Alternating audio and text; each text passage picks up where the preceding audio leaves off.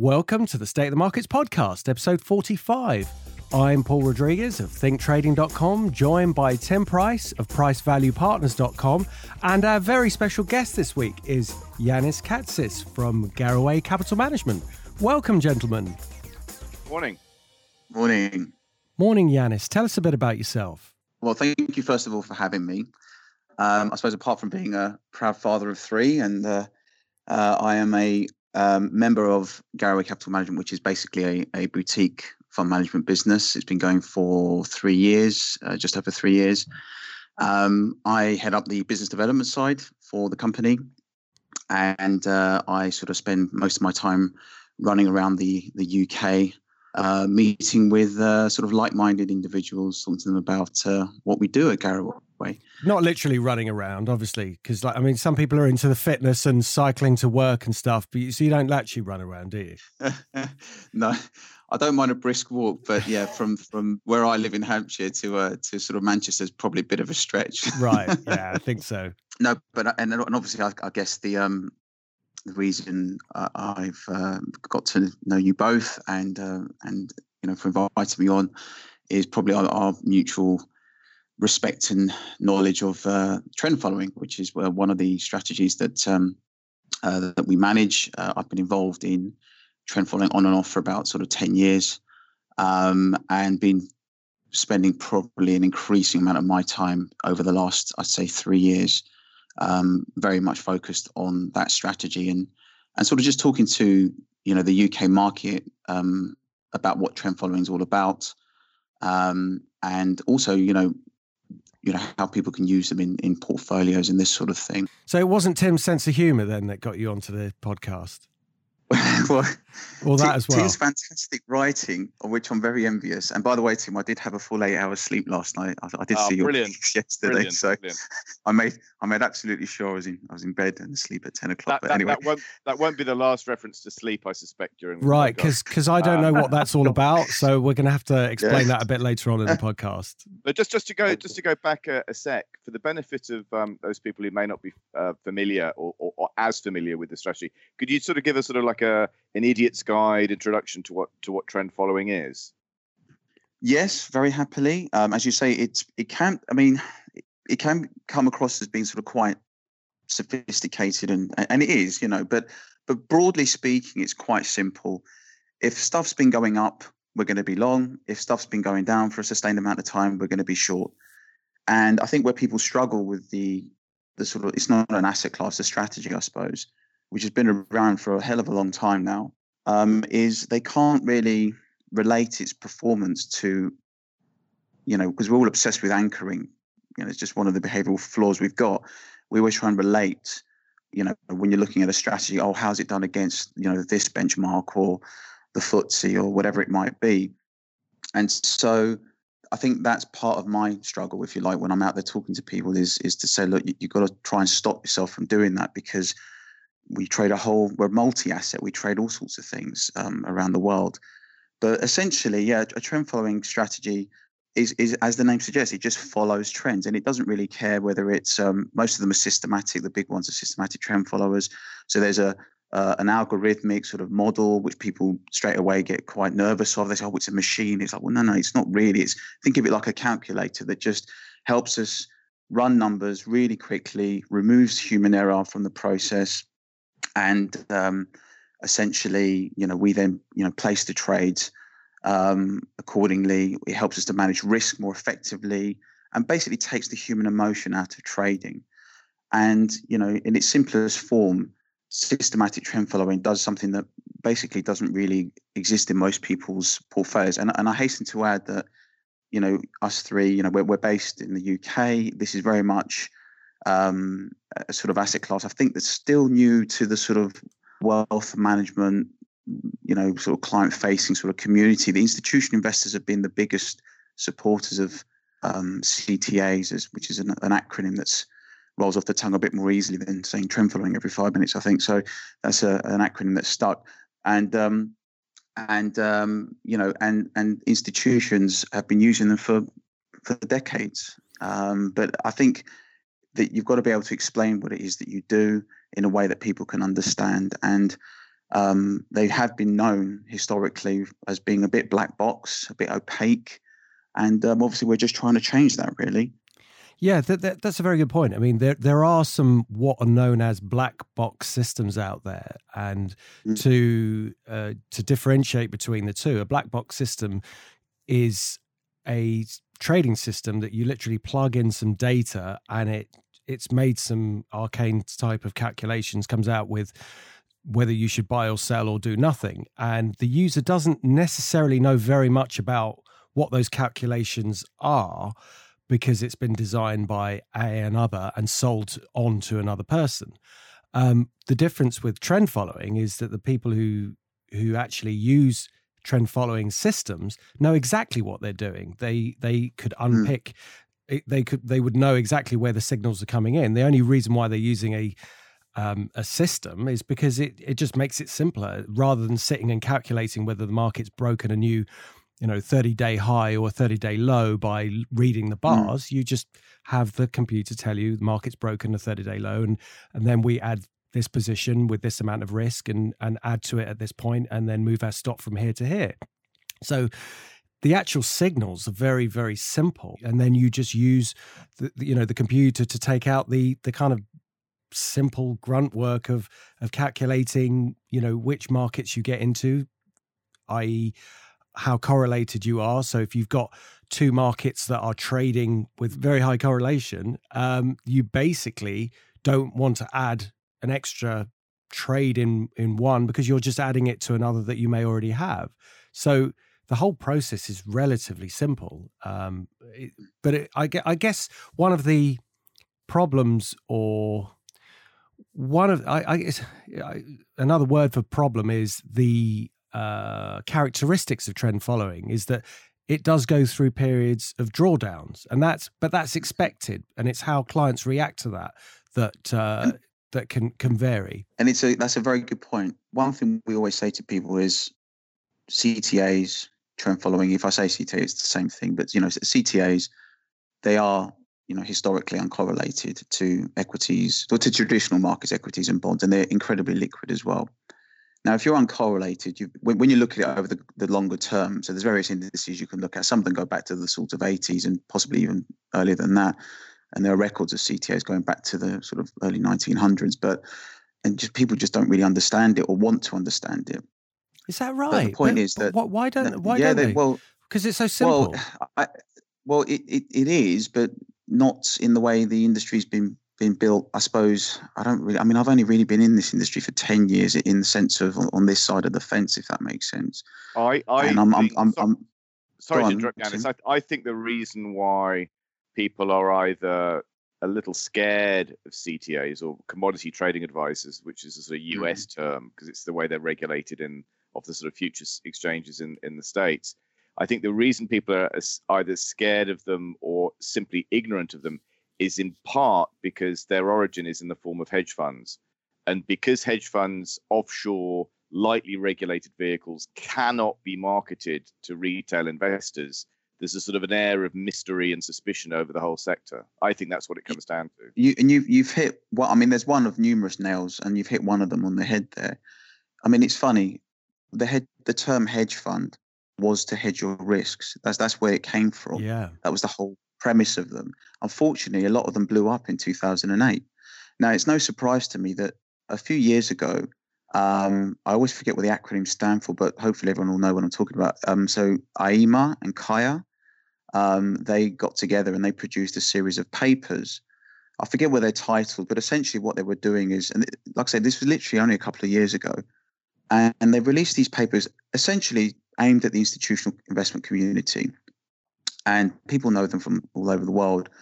And they basically are saying, these are what hedge funds are all about. A lot of you are carrying some pretty deep scars from 2008. So here's a series of 3 papers. One of them just talks to you about all the different types of hedge fund strategies out there. It corrects a lot of sort of misconceptions about these strategies, about sort of, they used to be seen as almost like private clubs, they were closed ended, they could shutter when they wanted to. They had light regulation, as you say, Tim. And actually now with the advent of sort of UCITS 3 and beyond, a lot of these strategies have been able to, be relaunched effectively into essentially a retail wrapper or retail-friendly wrapper.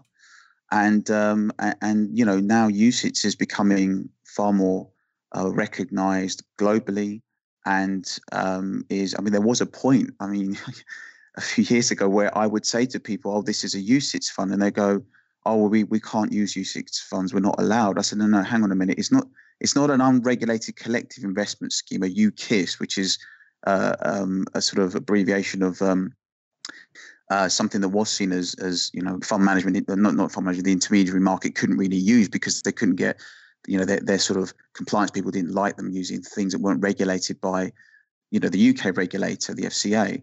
So they didn't really know what UCITS meant, and it's it's a sort of recognised means of regulating. It's a regulatory framework within which funds can sit, and so now you do have CTAs, you do have long short funds, you have all sorts of hedge fund strategies, and the point is these papers are there to say, look, this is what these hedge funds are all about.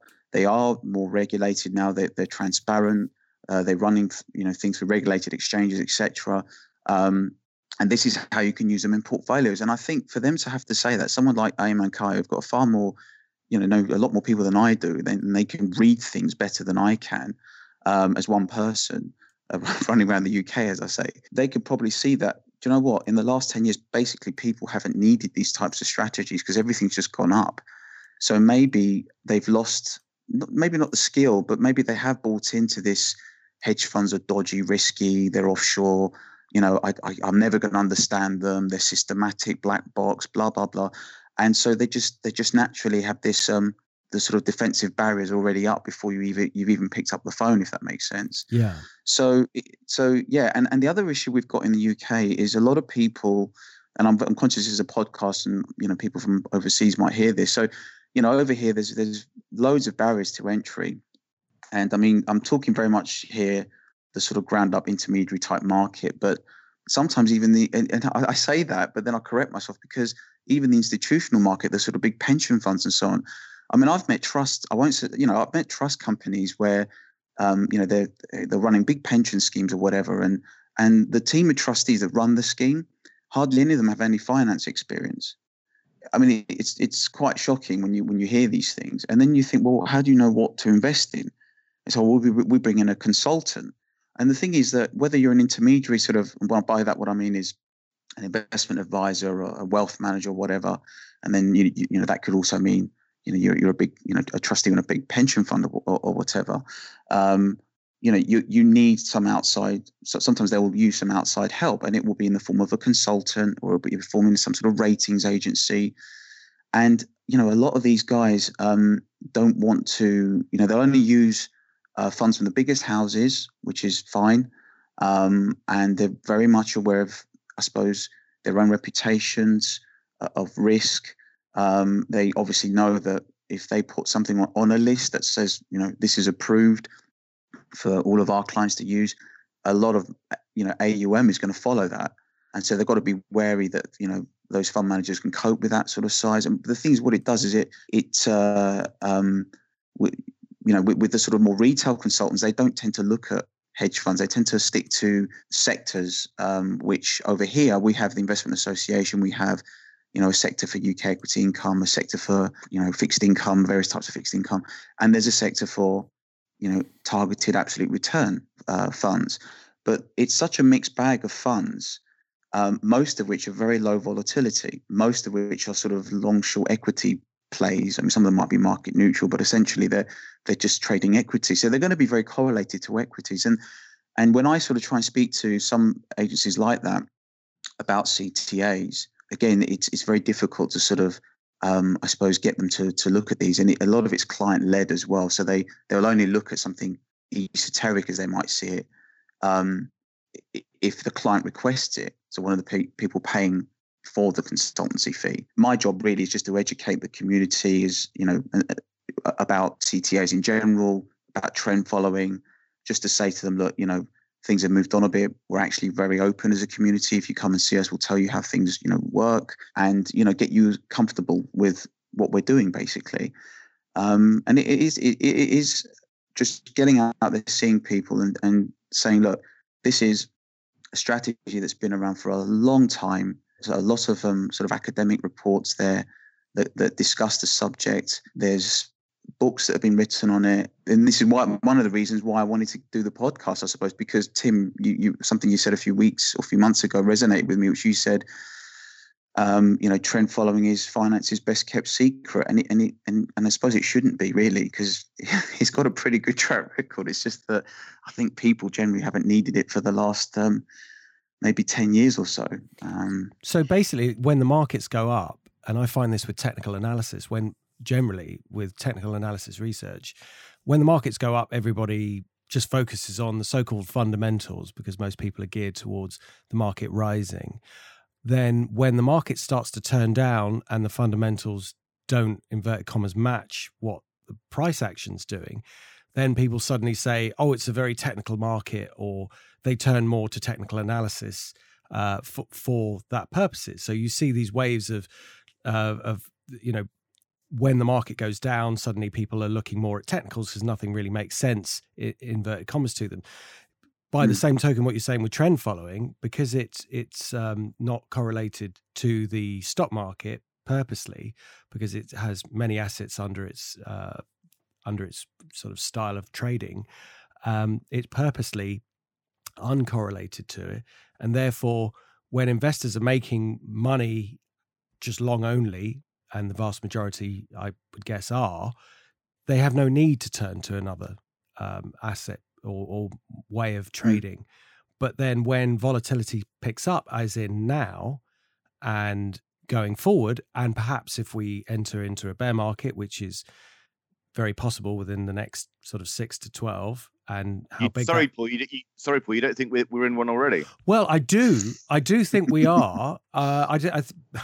We can come up... Serious question. Yeah. No, I mean, it is. I think we are, but it's...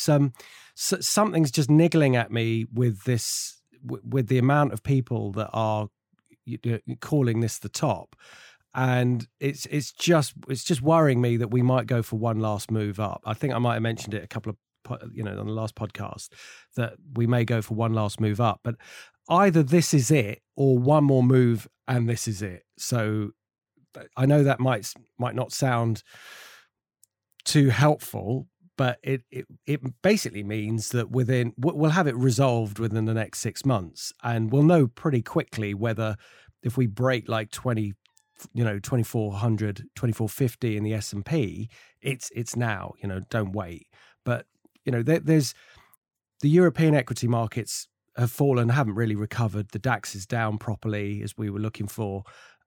Everything seems to have turned. The last markets that we're waiting to turn, the US markets, have turned now, but it's just the sheer weight of bearishness that I'm getting from everybody, saying this is it, this is the top. And I don't ever remember that in 2008, 2007, 2008. See, this is all... Yeah, I'm sorry to cut across there. It's, for me, I kind of joined the industry. Well, I joined the team that set up Garraway, of which, I'm one of them, and met Darren, who runs our CTA strategy. And it's thanks to him that I've learned as much as I have. And a lot of things like 2008, and I look at the tech bubble, and we talk about these things and have slides on presentations and all that sort of stuff. But it's different, I think, when someone's doing like a CFA, which, it's like a history lesson. You look at a 2008, you look at the number, it says, wow, that's a big downside number. And, oh, 2000 to 2003, that must have been challenging. It's one thing seeing it on a chart, and it's another thing living through it, I think. Just on that point, Yannis, I just like, you have no idea what it feels like, or investors now have no idea what it feels like to not know whether the banks are literally going to open or not. And the sheer panic that you have, that it's just completely and utterly palpable everywhere, where it's just the not knowing where things are going to go next that you just can't explain. And that's the beauty of charts in many ways, because what you're trying to do is make a rational trading decision using the market signals. That's why trend following works so well, because you may get a signal to buy or a signal to sell when there is completely the opposite sentiment on the street. But I think the worry here for me is that, and you know, Tim and I have discussed this quite often, that the point we are at in history right now is that we've gone through the deregulation of the banking system. We've gone through the merging of all the banks, because the bigger you are, the more profit you made. We've gone through the buildup of debt that's occurred by governments during some of the most prosperous years that we've ever had. We've gone through crises that have been combated by dropping interest rates, by doing unconventional quantitative easing. We've gone through all of that. And we're still at a point where people are saying that the banks are okay, and they're not. The charts are showing that they have barely moved up, you know, and that is a worry given what everything else has done. So this next crisis has to be far bigger than anything we've seen before. And that could include 1929 to 1932. So what strategy is going to work in the big one? And it can only be... Exactly. It can only be something that's completely uncorrelated, and because the only thing that's going to go up is volatility, and that's it. Everything else is pretty much going to go down. I mean, gold may go up. We'd have to see. It depends how people, inverted commas, panic, or what they feel has the most value. But certainly there's going to be a down wave that's bigger than anything we've ever seen before. And 2008 was pretty hairy. I mean, we were on the brink with many banks. I don't know how they're going to solve that problem if that's what we're faced with again. It seems a difficult one to answer. But if you think about it, we were in a position where they managed to deal with it last time. It's not impossible for this to happen again. And yeah, but Paul, when you say deal with it, what we're really talking about is that the deal was a sort of the deal of such high quality as, say, Theresa May's supposed Brexit deal. It was dealing by not dealing at all. Yeah, it's a bit like saying that the QE never failed. It's like socialists. We didn't do it. We didn't have enough of it. Yes, yes. I mean, they didn't. You're absolutely right. They didn't deal with it at all. They basically just chucked a load of money at it, let it filter through the system, and it's been okay, you know, that nothing particularly bad has happened, but it certainly hasn't solved the problem. And I mean, I think the reason why certainly we use trend followers as part of our approach, and I think the reason why any investor should consider using them is if for no other reason, it expands your opportunity set. If you accept the general thesis that, you know, the average investor or the average wealth manager, advisor, sort of is still bagging this drum of sort of 60-40, the sort of 60% equity, 40% bond portfolio, with basically a completely cursory allocation to anything outside those asset classes. The beauty of trend following, whatever the future returns, we know the historic returns have been pretty decent, albeit with, you know, occasional drawdowns that have lasted some time in some cases. The beauty of the trend following proposition is that it just massively magnifies your opportunity set. It gives you access to markets like, you know, not just indices, but interest rates, soft commodities, hard commodities, currencies. And the average investor otherwise will never have any exposure to any of those markets. Yeah, and certainly at the, you know, at the time when they should have is the time when they won't, like the most and important exactly, time. And, yeah. and not just that, but it also enables them to profit from down moves as well as up moves, whereas the conventional portfolio can only ever benefit from a bull market. Yeah, there's lots of things to say on that. I mean, 2014 was a pretty benign year for equities, but it was a massive year for CTAs. But people, again, they didn't need them because they didn't lose money that year. But well, why not have the upside? Well, what drove that? Well, basically the dollar absolutely flew in the last quarter of 14.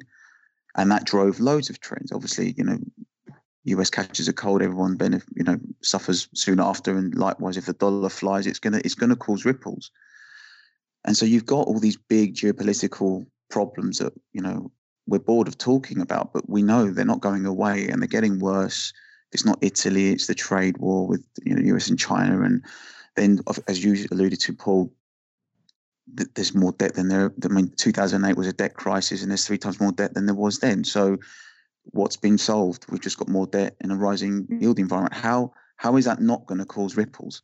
How is that even possible? Of course it's going to cause something to happen, but you won't know what. You won't know what the trigger is.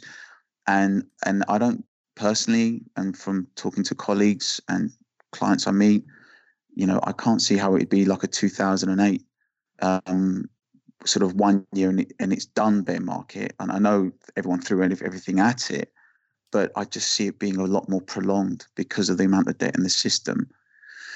And to your point, Tim, on how, the 60-40 portfolio and things like this, when you get regulation involved, it drives a lot of process in people's businesses. And I've seen that changing over the last 10 years. And so when you have your sort of, you're relying on model portfolios, sometimes which are purchased off the shelf, which are run by somebody else, or whether you're building them yourselves, you have to work within some sort of framework.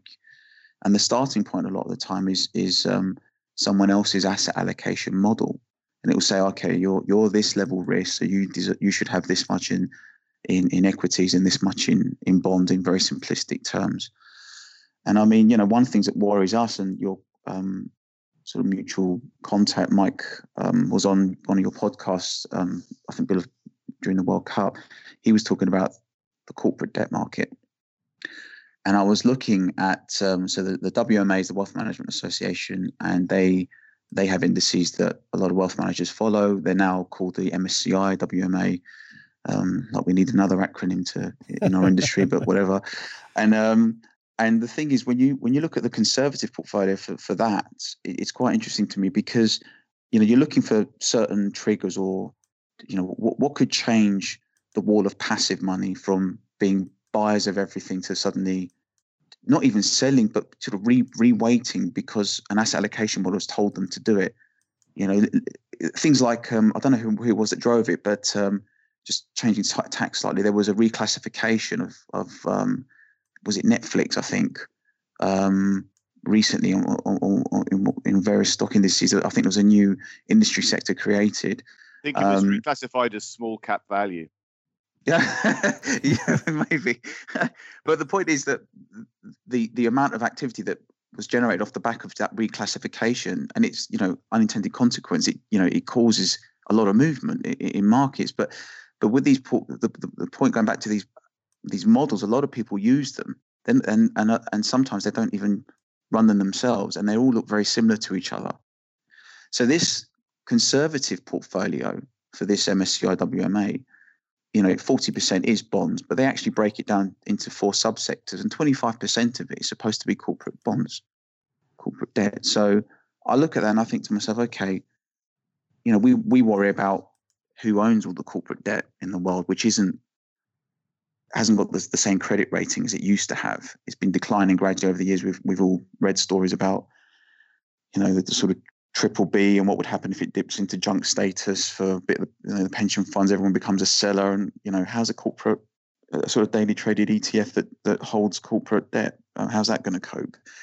And it only needs really one blue chip to go under, whether that's like I said, an ETF suspending, or like I said,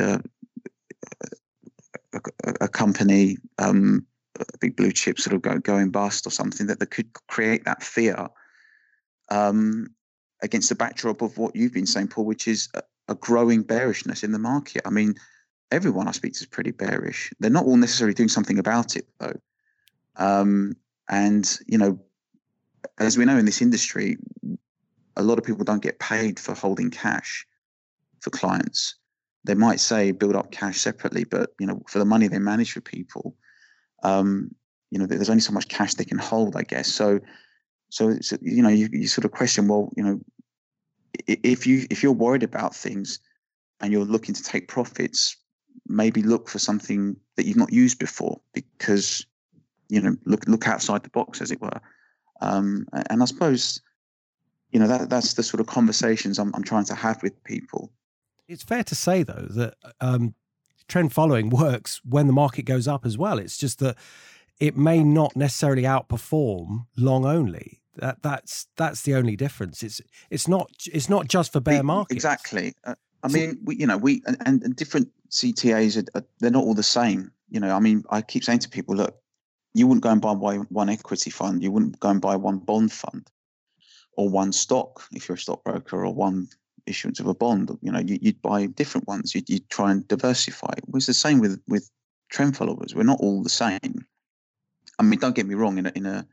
In a 2008, you can pretty much, you know, bet that they're all going to be in the same direction at some point, because markets are moving to such a degree. But it's what happens when that's not happening, when you don't get those extremes, that can be, you know, create differences in performance shorter term. And so we had a really good 2016. Most CTAs didn't. For example, we subsequently in 17 didn't have as strong a year as some of our peers. But we never go out there and say to people, oh, no, you know, you should buy our fund or whatever. We just say, no, actually, if you can, you should buy more than one, because they are very different. And as Tim said, you know, there are such a range of markets that we can trade. We have more of a currency, stock index and government bond focus. Others have more commodity focus. And so just by virtue of the markets we trade, you should use, or you should try and diversify. And as long as you can understand what the manager's doing. And I think, you know, that's something we're really good at, for example, and we've got better at it. Don't get me wrong. We didn't, you know, in the beginning, I think, you know, it was very different, and you know, we've learned things along the way. I mean, I remember one conversation with a consultant that works with sort of a handful of firms, and he said to me, "Oh, I think the first response I got when I picked up the phone to him was, oh, you know, Yannis, I don't buy black box." You know, typical response I'm used to. And I said, "Well, hang on a minute. You're assuming that you're never going to understand this, and that I'm never going to be able to explain it to you. And I can assure you, if you give me an hour, we could probably get through this, and you'll pretty much understand how it works." The issue beyond that is, because I've told a lot of people about how it works, but then they go and they say, yeah, but the market did this and you did that. And you say, well, hang on, wait a minute. Tell me what market you're anchoring to right now. What are you thinking? What do you mean by, just to explain that, sorry, what do you mean the market did this and you did that? So they're looking at like Apple or something. Say, well, Apple went up and you did, or maybe or the S&P? Specific. Yeah, probably something like an index. So they'll probably anchor. So I would almost challenge them and say, well, not challenge them, but just ask the question, because you know, we trade a wide range of markets, and we can be long, short, and actually in our strategy, we can be neutral as well. So, you know, so with that, it's like, well, okay, if your idea is to say, well, the FTSE did this or the S&P did this last month and you did that, i.e. you didn't make money or you lost money and it made money or whatever, then, you know, it's like, I've got to say to them, well, you know, what market are you talking about, you know? And usually it's going to be a stock market. And so then you've got to say, well, we may not even have a position in that market. You know, we might be short, or we might be long. You cannot, and this is the problem, because everyone tries to relate. Mm. This is people. I say everyone. I say people that are new to the asset. Sorry, I keep doing that asset class. It's not an asset class; it's a strategy. But you know, they try, as we all do, to relate the performance of the strategy to other things. Now, if you're dealing with a guy that knows CTAs inside and out, he only really needs to understand broadly how your strategy works, and then looks at your numbers compared to others, like our peers effectively. And then he knows that we're different. And so he might say, okay, well, I'm looking to blend you with others. But for guys that have never come across it, or maybe it's the first or second time that they're properly looking at it, you know, they do have this natural, you know, behavioral thing that they do, which is to say, you know, I'm trying to understand how this works in relation to something else. And if that something else is your long only stuff, then there's no point even thinking that way, because you're never going to understand it on that basis. What you need to do is I've sometimes joked with people, because obviously we do say and show people what we've made and lost money in, and we put it on our fact sheet and stuff like that.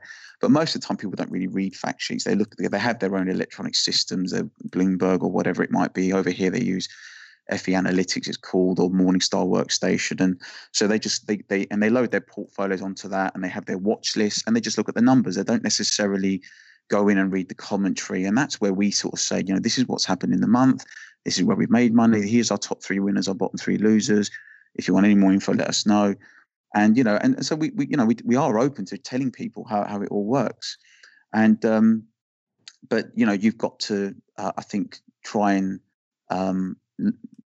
understand why the fund's performing the way it does. Otherwise, what will happen is what's happened a lot. You know, you get a wall of money coming in after 2008 when we smashed the ball out of the park. And then that's exactly the wrong time to be buying them, you know, because the best way to use a CTA is to scale in when they're, I mean, this is historically speaking, I've read studies on this, is usually to sort of scale in when they're losing money or in drawdown, as you say, Paul, and then maybe taking profits as they're making money, basically. And the idea is you're using it. So you're sort of naturally rebalancing across your portfolio. So if we're saying in 2008, we're making money and stocks are getting hammered, you're taking the profits out of that and reallocating to your stocks, you know, buying them cheaper, I suppose. Yeah. And then you're rebalancing your portfolio that way. So that's the best way to use them. Can I just cut in on that? Because I think you've got to be very careful about doing that as well, because whilst that has, it's very difficult to explain to people about recent market history and what that means to how you react to it. In other words, if we are in or very close to within the next 6 to 12 months, the biggest bear market that we have ever seen, that strategy isn't going to work, because you're going to pull your, you're going to look at the performance of so-called CTAs, trend followers, at a certain point and say, oh, right, okay, now you're outperforming. I'm going to pull my money out and put it into stocks. Well, you might do that, but the stocks might continue to go down by another 10, 20, 30%, maybe even more. And so that has worked in the past. What I love about markets is that as soon as you think you know how they're going to react, they do something that completely changes your view of that. In other words, it's always new. There's always something new to happen, even though we have got past data, even though we have seen certain drawdowns, even though people think 2008 was the biggest drawdown, and if they can survive that, they put that into their models. And so they think, well, this is the worst case scenario. The market's always there to prove you wrong. And therefore, what rings in my head is Ronnie Sterfeli's comments a few podcasts ago, where he says, you've got to be careful about being a trend follower of trend following, because exactly. You can end up then not enjoying the gains that you've waited for. You're waiting for this to bear fruit, and it can perform sort of adequately or underperform at certain points. But there's that point where it's going to smash everything completely out of the park, you know, everything.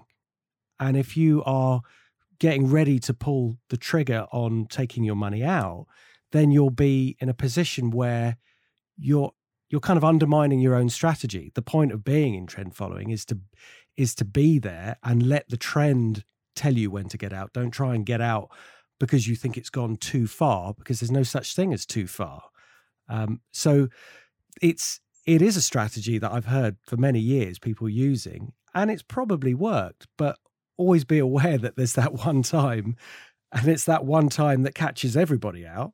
The black swan theory that Taleb talks about applies beautifully to this. It's like this, it's the one time when you think this isn't going to happen, or it's very unlikely, and then it does. And you're like, okay, you psychologically, you'll be caught in a position whereby you may have exited, you may have gone back into equities, and then you're staring at equities saying, gosh, these are really oversold, when are they going to bounce?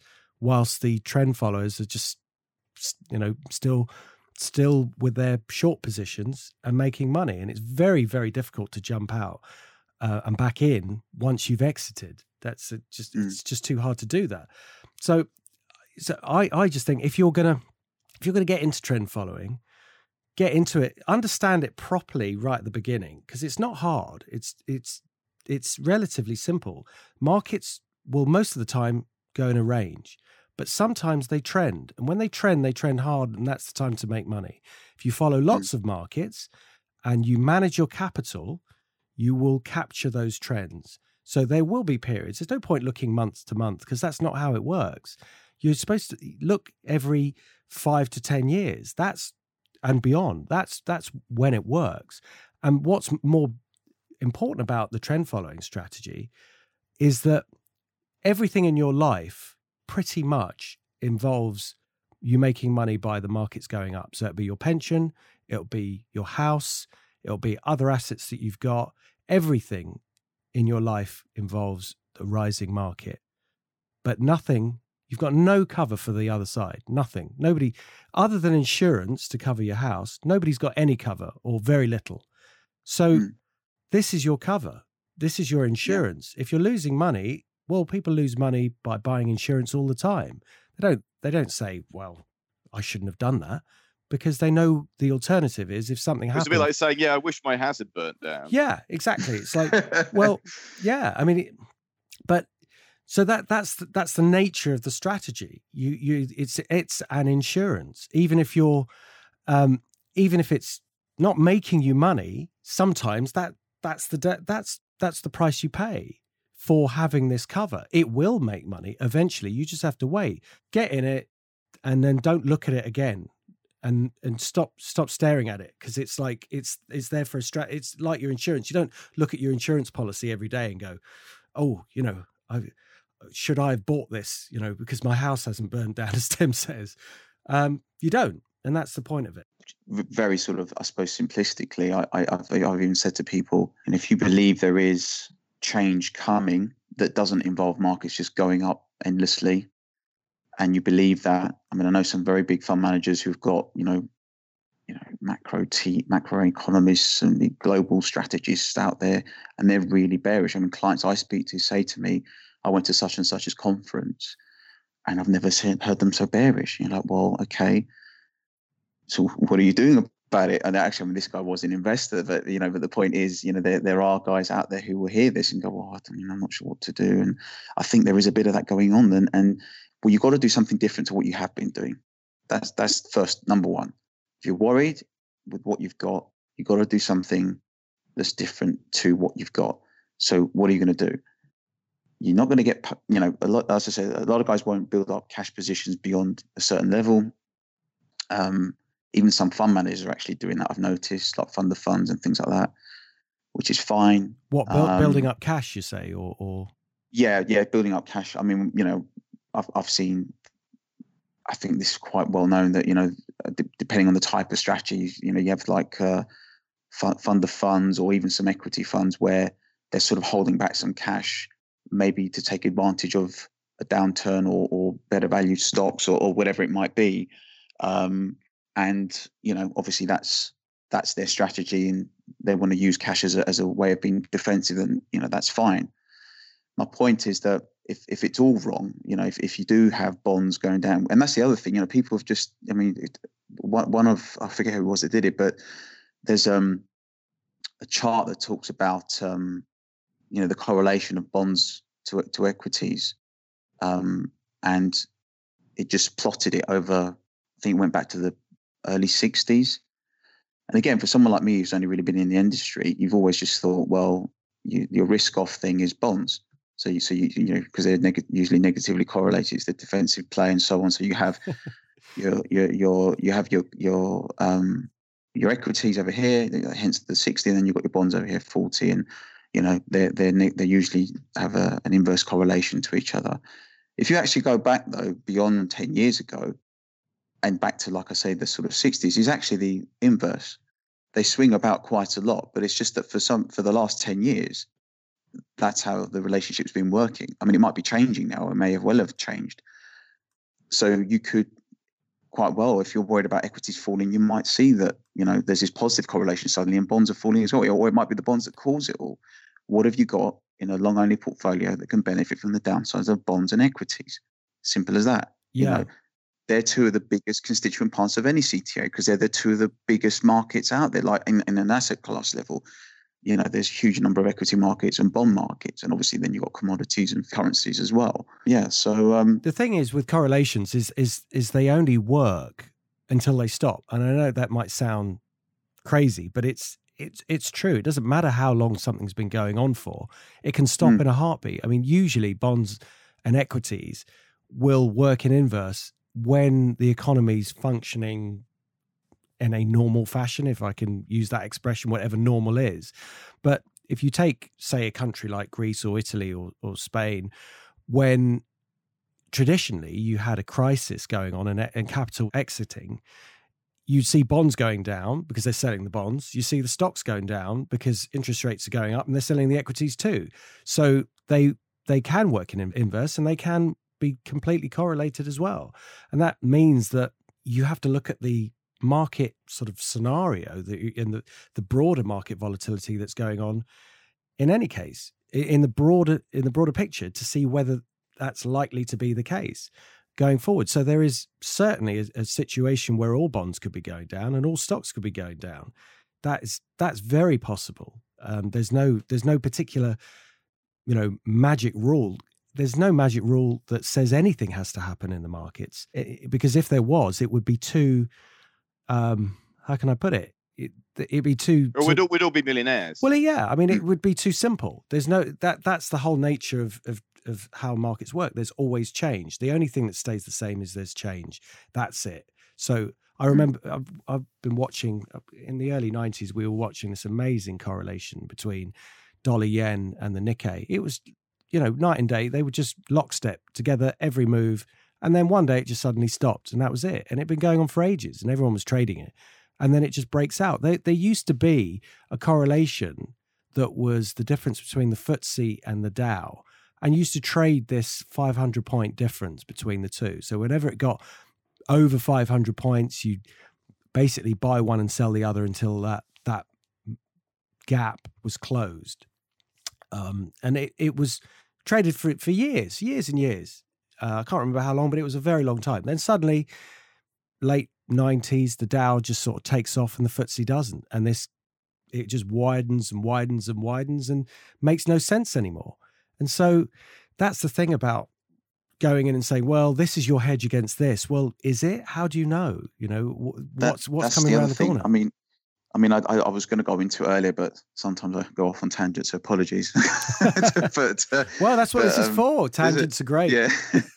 So CTAs, as we say, are uncorrelated historically to traditional markets. But when you break down their correlation to those two sort of benchmarks, if you like, they never sit still. They're never really at zero correlation. They're basically either very highly positively correlated or very deeply negatively correlated. And funny enough, when we're deeply negatively correlated to equities, it's usually when equities are getting taken out and shot, and so we're making a lot of money, and then it all goes, Then we have our drawdown when equities are recovering, because we need to have that adverse move against us. So the trend needs to start reverting or going the other way.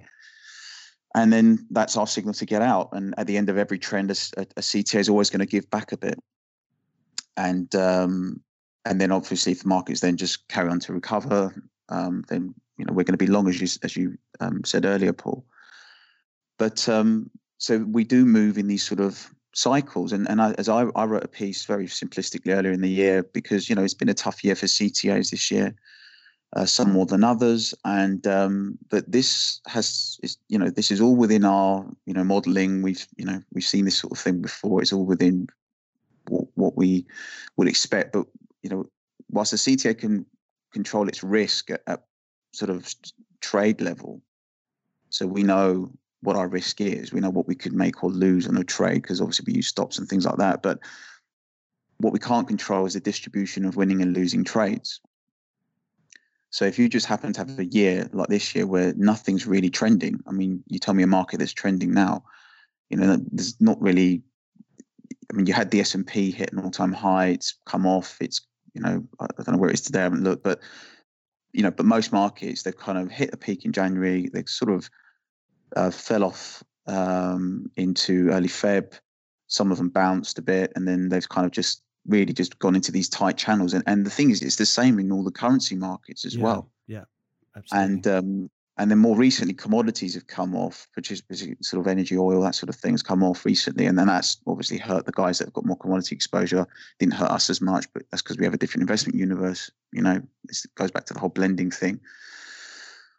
But when you go back through history and look at CTAs, ahead of every, and this is in no way me predicting anything. I mean, things are looking pretty precarious. I think there's a lot of problems that could, a lot of triggers out there, whether they'll follow through, we'll see. But drawdowns ahead of a, where markets are sort of, you know, going the way they've been going and not decisionless, essentially, not trending. That doesn't go on forever. And eventually they do break. And usually when that happens, CTAs have got time, I suppose, to recalibrate from what was the previous set of trends to what could be coming next. And then when that next phase comes along and the market decides what it's going to be doing, then we can basically react to that pretty quickly. Because a trend follower doesn't turn on a sort of knife edge, if you like. You know, we don't go from long to short overnight. We we're long. We might then gradually get less long, depending on the type of strategy. And then eventually we might even go flat, and then eventually we'll go short and then short term. I mean, we're slightly different. We're a bit more binary, but you know, let's not talk about all of that. It's just, it's really just to understand that we need to see these sustained trends basically to make money out of them. And if they are negative trends that are going to hurt market beta, then there's no emotion in what we do. We just stay with it. So, you know, if markets go to zero, we're going to be short basically the whole time. But like I said, when things fundamentally don't make sense anymore, that's like our Super Bowl, because at that point everyone's throwing the towel and going, right, it doesn't make sense anymore, I'm getting out. And then that just is like fuel to the fire, as it were. That's the time when all the value stocks start to look even more valuable, because if, as Tim will tell us, if you've done your research on your value stocks and it's throwing out money, basically it's paying a dividend and will continue to do so. The fact that the price is cheaper ends up being a longer term opportunity, which is why I think Tim's strategy is so fascinating. It's not often I don't know of anyone else who does that. I mean, clearly they may be somebody, but anyone else who's got value and trend following in the same setup. I mean, dealing with investor expectations is one of the most difficult aspects of this. Touching on what Yannis was saying a little while ago in terms of what we say, why doesn't it work, or we're doing the right things but it takes time and all this kind of stuff. The way I describe it is a multi-asset investor. In other words, just diversified is, you know, look, there's two aspects to this business. There's a process and there's an outcome. We can control the process. We cannot control the outcome, at least in the short term. So I think everybody needs to have some kind of process. Otherwise, you're just wildly speculating. But basically, you have a thought-out policy. You have a strategy or multiple strategies. You implement them, and then, frankly, you know, what ultimately happens is in the lap of the gods. But either the strategy makes sense or it doesn't. But anything outside that is simply gambling. But what you're doing in both cases is you're saying, okay, if the markets go up, they go up, and we have a strategy. But the markets go down, we also have a strategy. We have a strategy that takes sense. It's insurance. It's insurance. Yeah, but it's part of your strategy. Whereas most strategies are just like, well, we're going to buy something and hope that it goes up. I think it also comes down to framing, to the extent that, I mean, I would love to know just how indexation and index benchmarking got to the role of significance they currently enjoy. Because from my perspective, and it may be that I'm a little bit of an oddball, but from my perspective, with my money and with client money, the reference rate, the hurdle rate that I'm trying to outperform is cash or inflation. It is not any given index. It is virtually impossible to beat an equity index because the market is fairly efficient. It's not necessarily rational, but it's fairly efficient. Why on earth do so many managers, and we're talking basically the lion's share of the entire institutional fund management market, why on earth are all of these guys trying to beat some I would call completely arbitrary benchmark when, you know, arbitrary benchmarks don't pay the rent. You cannot take a negative, albeit relatively good return relative to the index. You cannot take a loss to the bank. Why? I mean, I don't understand why every investor on the planet isn't an absolute return investor, but nearly all of them are index relative. It's madness. So just to put that in layman's terms, Tim, what you're basically saying is that when the markets go up, they try, let's say the markets go up by 10%, the index goes up by 10%. They try and get at least 10%. They try to get at least 10%, and if they outperform, then bully for them. But if the market goes down 30%, then if they go down... They're only down 20. It's like round of applause. And they think they've done a great job. Exactly. Look at us. You know. Yeah. So that's the point. I'm just curious as to how that mindset infected the asset management universe, because it's completely pervasive and it's completely dangerous because it's not fit for purpose. It only works in bull markets. Even then, most managers will not beat the index because the cost of fees. It's virtually impossible. So I just wonder how it's possible to reframe the entire debate, and everyone just gets down from this. I can do, you know, it's like a sort of pissing contest. I can do better than you can, or I can do better than the market. That's not the point. I honestly don't think the average investor really wants that. I think the average investor, and that's it's sort of sweeping generalization, I think the average investor wants a decent return, and they do not want their money seriously jeopardized in bear markets. But that's not how people are invested. Nearly everyone's on a kind of, well, I'm a sort of MSCI / JP Morgan bond type blended benchmark.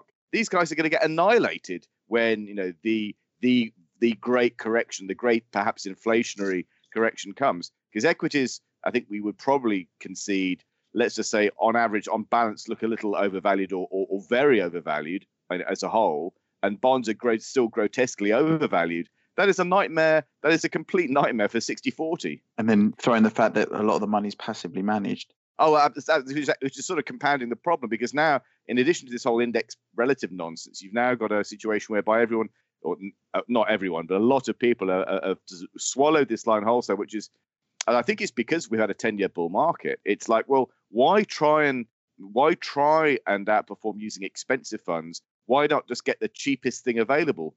But cheapness in asset management terms is no guarantee of anything. It's just cheap. I mean, you can buy a mini Metro, or you can buy a Rolls Royce, but you know you're not comparing apples with apples. So just to put that in layman's terms, I think I have grave reservations about the amount of money that is managed globally on an index relative basis.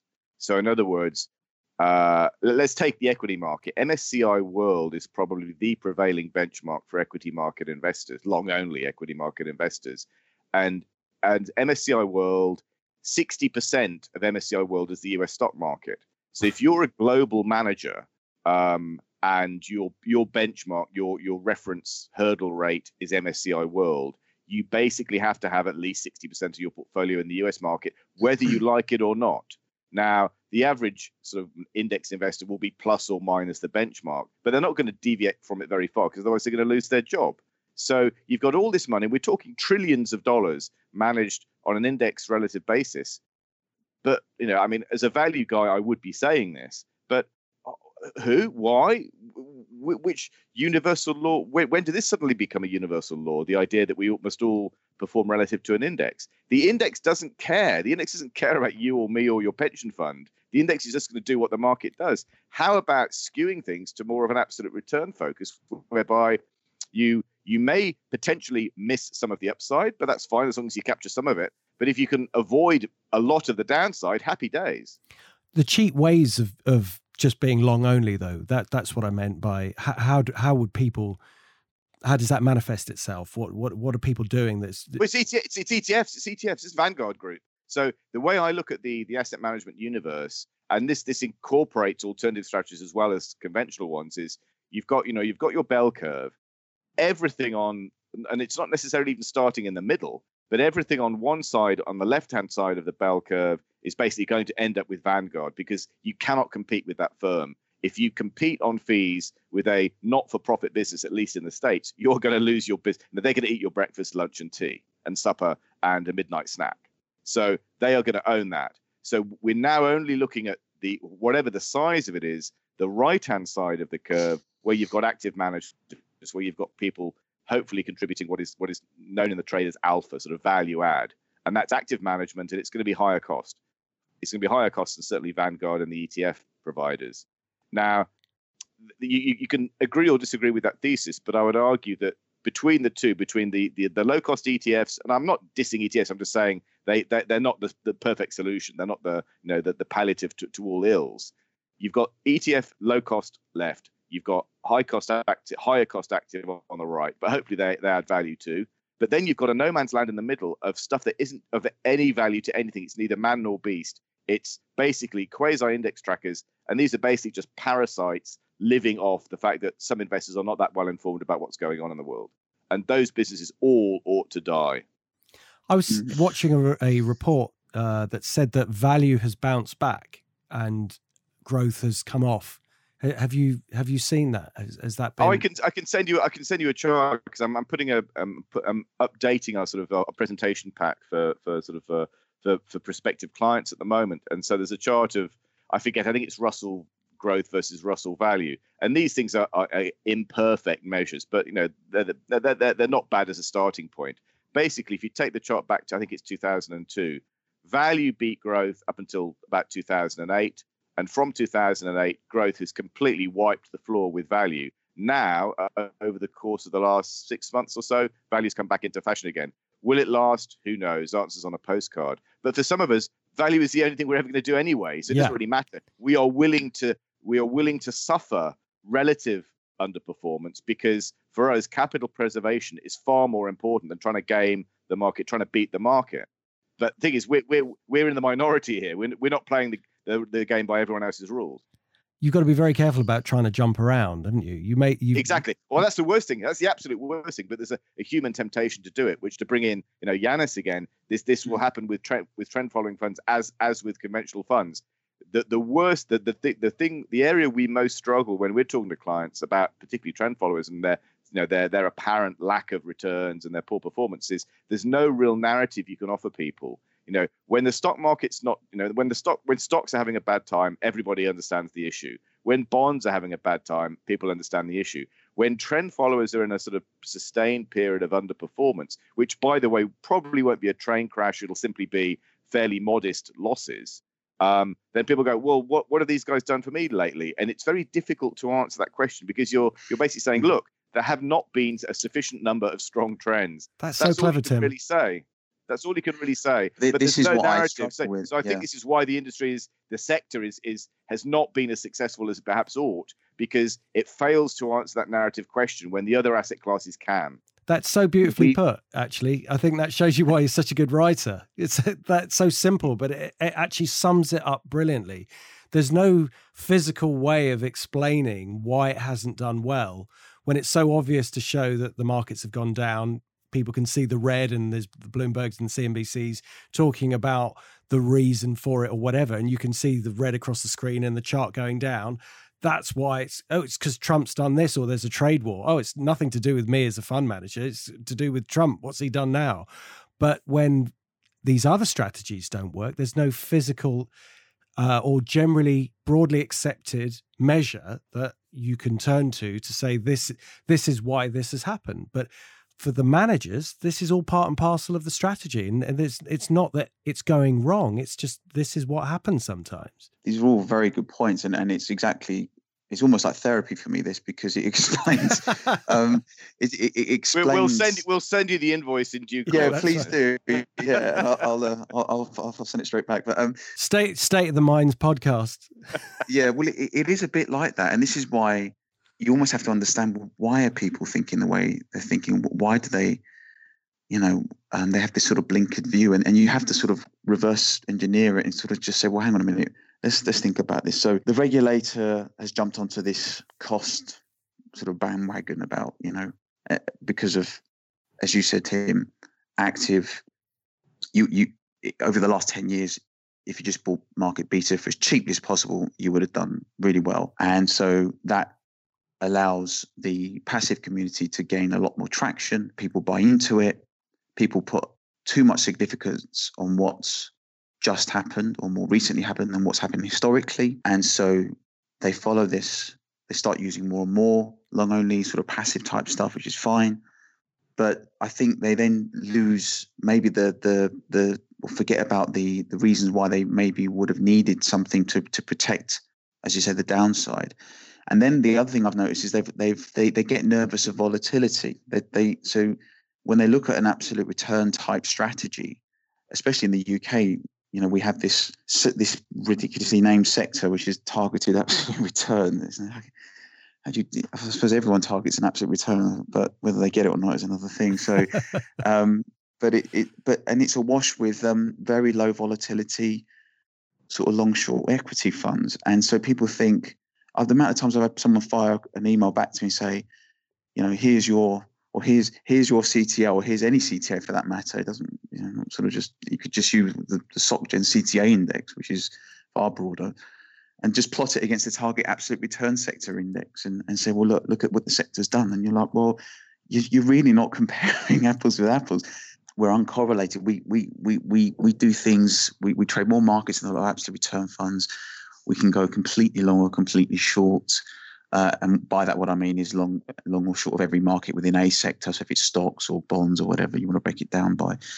And, you know, a lot of your sort of traditional long short absolute return type funds, they're quite low vol. They won't really do much in a crisis. And so that's another thing I've had to talk to people about. So look, if you're genuinely uncorrelated as a fund over the longer term, historically you're uncorrelated, then you should want it to be as volatile as you can basically stomach. And then if you think it's too volatile, then hold less of it.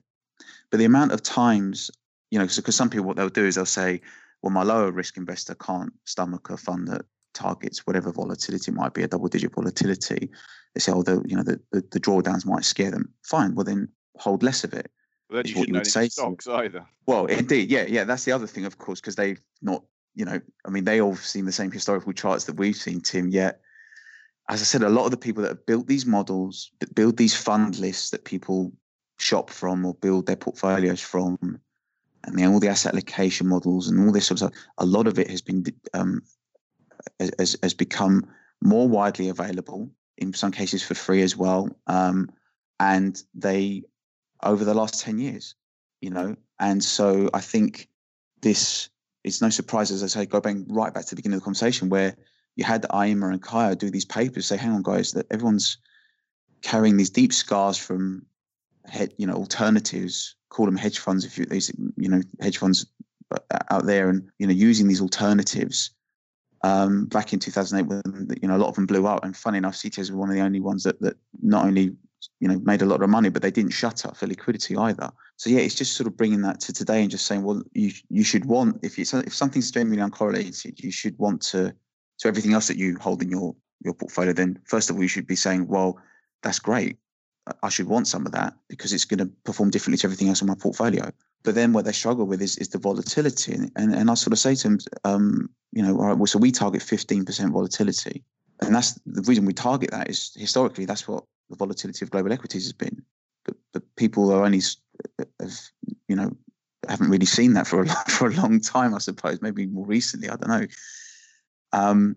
And so we've almost had to say, well, you know, if we targeted less volatility, we'd have less of an impact to your portfolio over the longer term, basically. So as you say, and you know, so it's also having that discussion with people and saying to them, well, when it's not working, being very close to the investor and saying, look, it's not working at the moment because of this. Here's a few examples, whatever.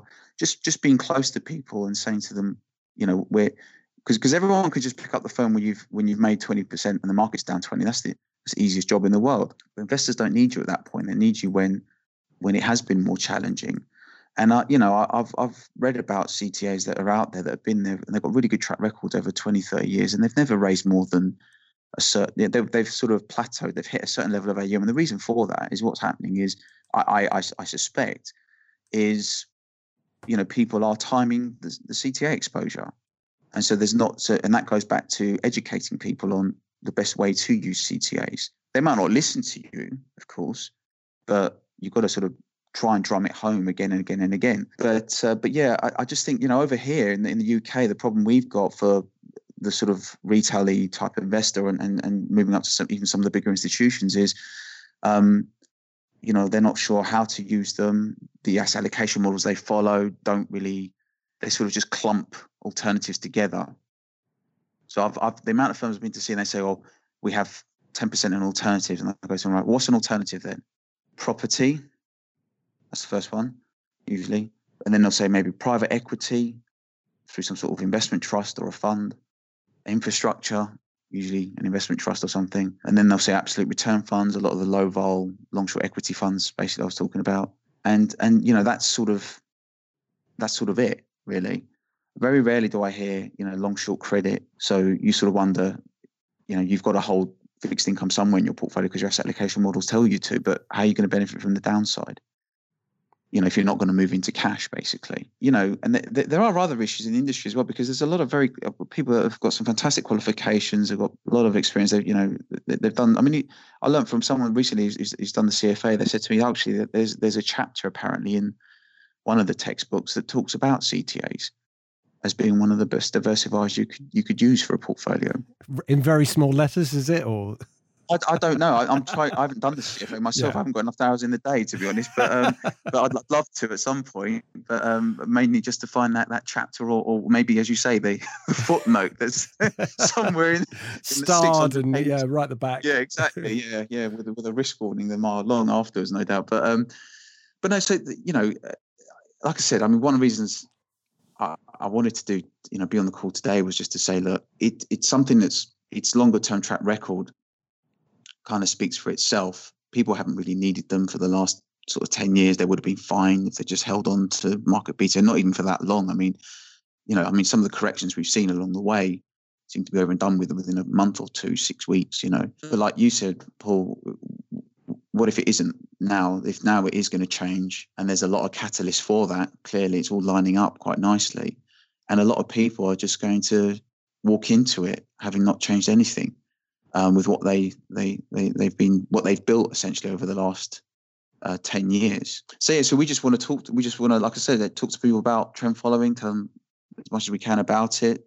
Not just even talking about our own strategy, just saying to them, look, this is how it all works. This is how you can use it in portfolios and why you should use it and so on. So if people wanted to get in contact with you, how would they do that? Have you got a Twitter handle or email, or what would be the preferred method? If I'm honest, I got onto Twitter because of you two. Well, I don't do much. I just understand how it works. It's just like I just read Tim's and chuckle. That's what I do on Twitter. But yeah, well, yeah. I think what I've done is I've rather eagerly connected with a lot of people, stuff that I've been reading recently, and I just, you know, it seems like every minute there's something new being going on, and I just can't keep up with it. But no, to the best way to get in touch with us is, I mean, obviously we're Garraway Capital Management. We have a website, of course. I'm on LinkedIn, just Yannis Katsis, which is YANNIS, and then obviously my surname's KATSIS. So you know, have a look on there. I mean, but you just look through Garraway Capital. I'm one of the, you know, members of the partnership anyway. So, yeah, very, very, very happy to meet people and talk more about it. What is your Twitter handle? You know, I don't have one. I don't think. I see. So you're a lurker. Is there a word for that, Tim? Yeah, I don't really. Like I said, I literally signed up to it about when did we have lunch, Tim? It was I don't know. It was soon after that, basically. So about 4 weeks ago, and I just. I got it more to read things that come through as opposed to me posting anything, if you like. So I tend to be more active in that regard on things like on LinkedIn. I've got quite a few followers there. So I try and share the odd article that we've got. I mean, there was a good one actually recently I put on there, which was about how buy the dip hasn't worked this year. And sort of everyone's gradually waking up to that fact. And there was a study in this article that sort of, you know, made reference to that. There's a couple of charts on it which are quite useful. I'd like to give credit to Paul for, I think it was STFR, was it, Paul? Oh yeah, that we were trying to popularize last year. That's right. Yeah, STFR. Yeah, sell these something rally. Sell a rally. Yeah. So yeah, that was okay. Yeah. Instead of buy the dip. Yeah. BTFD. Yeah.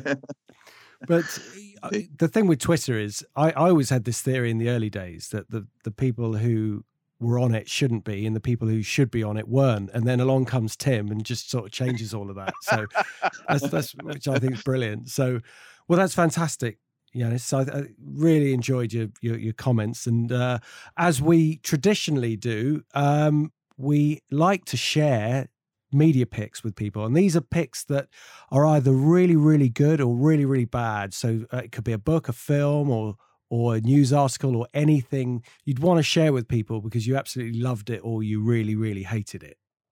Yeah. Well, that's. Have you got something for us? I have got several things actually. Oh, really? One's fantastic. A bit random. One's a bit random. Oh, I love random. I use it's not so. I travel a lot because I cover the country, as I say, and it's not always easy to read things, and we've all especially not when you're running. Yeah. Well, indeed. Yeah. Indeed. So there's a lot of things I like to try. I suppose audio books are the logical answer to that, aren't they? Yeah. Indeed. Yeah. But sometimes someone's got to read the audio book. This see podcast, what I mean? So, perhaps, yeah. And this podcast. Well, actually, funny enough, no, yeah, I joked with you that some of the times I've been listening to this is when I actually do have a quiet moment when the children are bugging me at the weekend and what have you, and I've been, I do listen. I've listened to quite a lot actually. But, I know Shane McAvoy, who was on the show, listens to it sometimes in the gym. So if you're listening to it in the gym, Shane, here's a shout out for you. He's just fallen off the treadmill. Push harder, yeah. Lift those weights, yeah. Feel the burn, Shane. Feel the burn, yeah. Push it, come on. My lame attempt at an Arnie accent. There you go. Anyway, no, we got it. It's all right. We got it. Yeah, the app I would recommend, and there are probably loads of these, and some of them might even be built into your phone. I don't know, but the one I like because it's quite user friendly. It's just called At, as in the symbol At Voice. It's just an app that basically once you download it onto your phone, if you're on a web page or you've got some sort of macro piece, a PDF, what you do is you go to as if you was to share it with someone. So if you was to say share the URL through WhatsApp or on an email, this will pop up as an app. You tap it and then it opens up and then it will just read it to you. Oh, so right. Cool. That sounds really cool. That sounds great. Can we get it in like in Tim's voice so Tim can read it to us? Yeah, well, I don't know. I mean, I want that. I'll tell you what, complete random here. You know how you can, the good old days of the old TomTom sat navs, no one really bothers using them anymore because they use their phones. But when I did have one, I was in a taxi once and some guy had his TomTom read his directions to him in a Jamaican accent, which I thought was hilarious. Oh, brilliant. So I went on a hunt and I thought, I wonder what other voices you could download. And if some of my colleagues will know this, because I used to, I tend to drive around a fair bit and it used to be, my one was Darth Vader. So it was fantastic, especially when you went in the wrong direction. How does it used to go? It used to go, I find your lack of faith disturbing, and that would be when you not follow the direction, something like that. It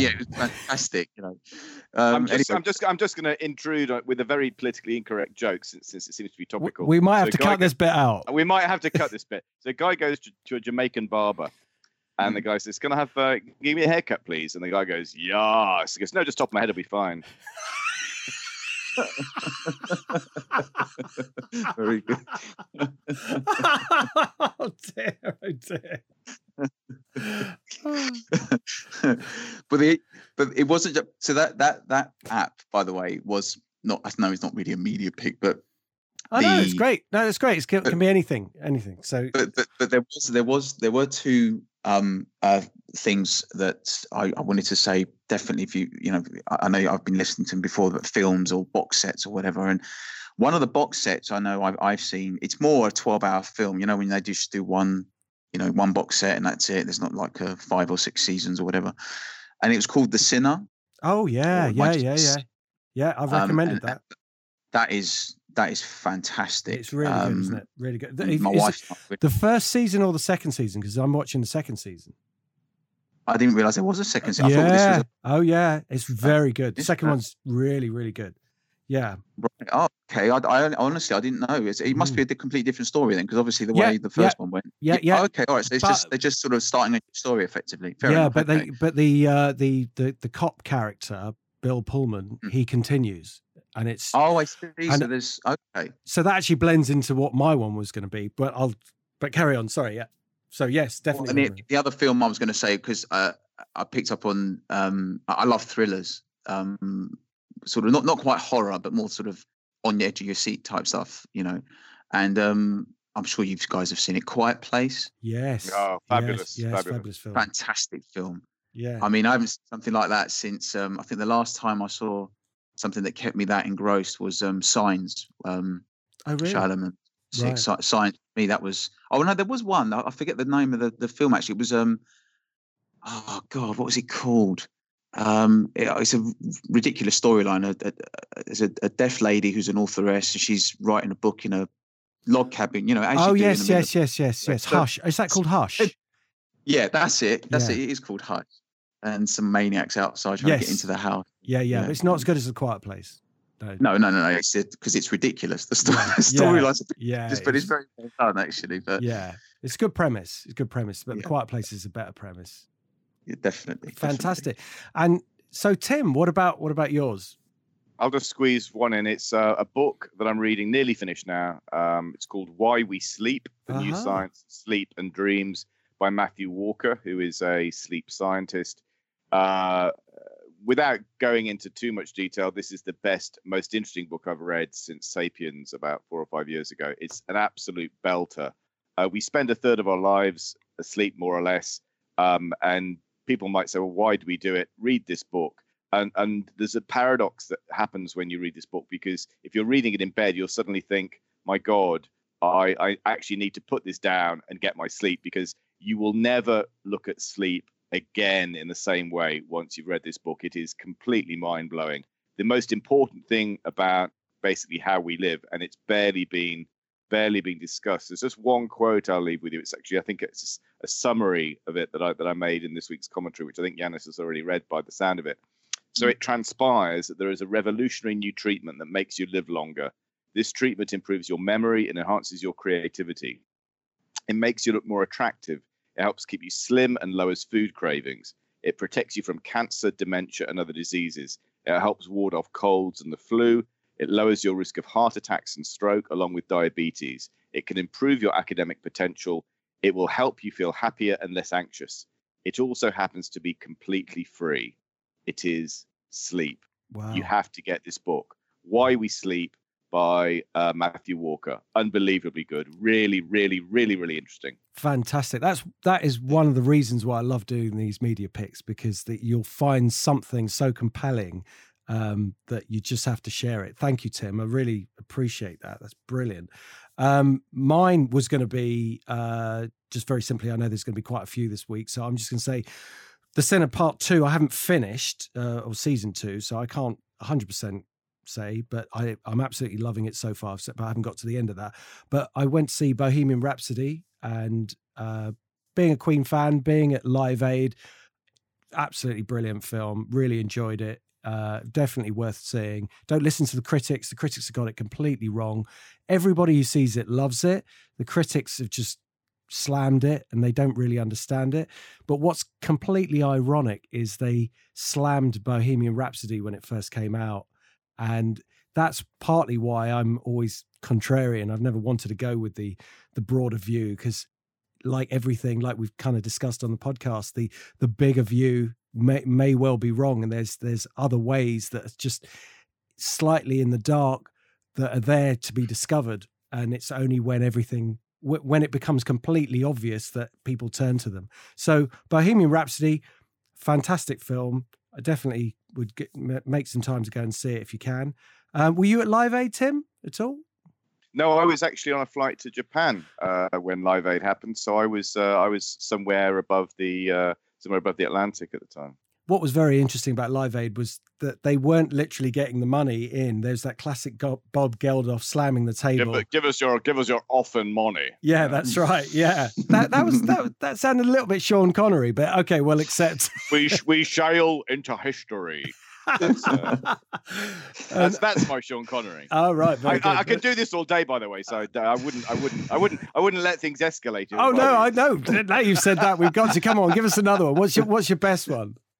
No, the world's not ready. We'll try for the next time. Okay, all right. We'll prepare next time. Well, maybe we should make that a new thing where people have to do. Give me your address, dear. Sierra Connor, that's my auntie. Oh, come on. Everyone's got Michael Caine. Come on, do a Michael Caine. Never told you to blow the bloody doors off. He sounds Australian that way. That's so bad. It's brilliant. You're not supposed to blow the bloody doors off. That's not bad. That's not bad, is it? That's all right. Go on, Yannis, your turn. I'll have to follow the same thing. You've got to do Michael Caine. Am I doing Michael Caine, am I? Yeah, everyone's got to do Michael Caine. Okay. Oh, God. You're not supposed... I can't do it. No, I cannot do it. I'm sorry. Michael Caine... I was buckled under the pressure. I cannot do it. I'm sorry. Oh, brilliant. That's just fantastic. Well, I suppose we better end it before this gets out of hand. But, you know... Sorry. It's fantastic. Look, obviously, this has been a lot of fun. And... I'll be back. I'll be back. Yes. You started, Yannis. You started with your Arnie. Sorry. Right? Yeah. It's you're to blame. You're to blame. We can't have you back on the show now because you've been causing too much trouble. No, we'd love to have you back. It's just been absolutely brilliant. Really enjoyed it. And for our listeners across the pond enjoying their Thanksgiving turkey, here's a shout out for you. Have a peaceful, wonderful Thanksgiving. And to all our listeners, thank you so much for listening. We, as we always say, we really, really do appreciate it. And, thank you for all your comments and likes and subscribes. And we will see you next time. Thank you. Thank you, Yannis. Bye. Thank you, Tim. Okay, take care. All the best. Bye-bye. Bye. Bye. This podcast is for entertainment purposes only. Please do your own research or contact a professional advisor.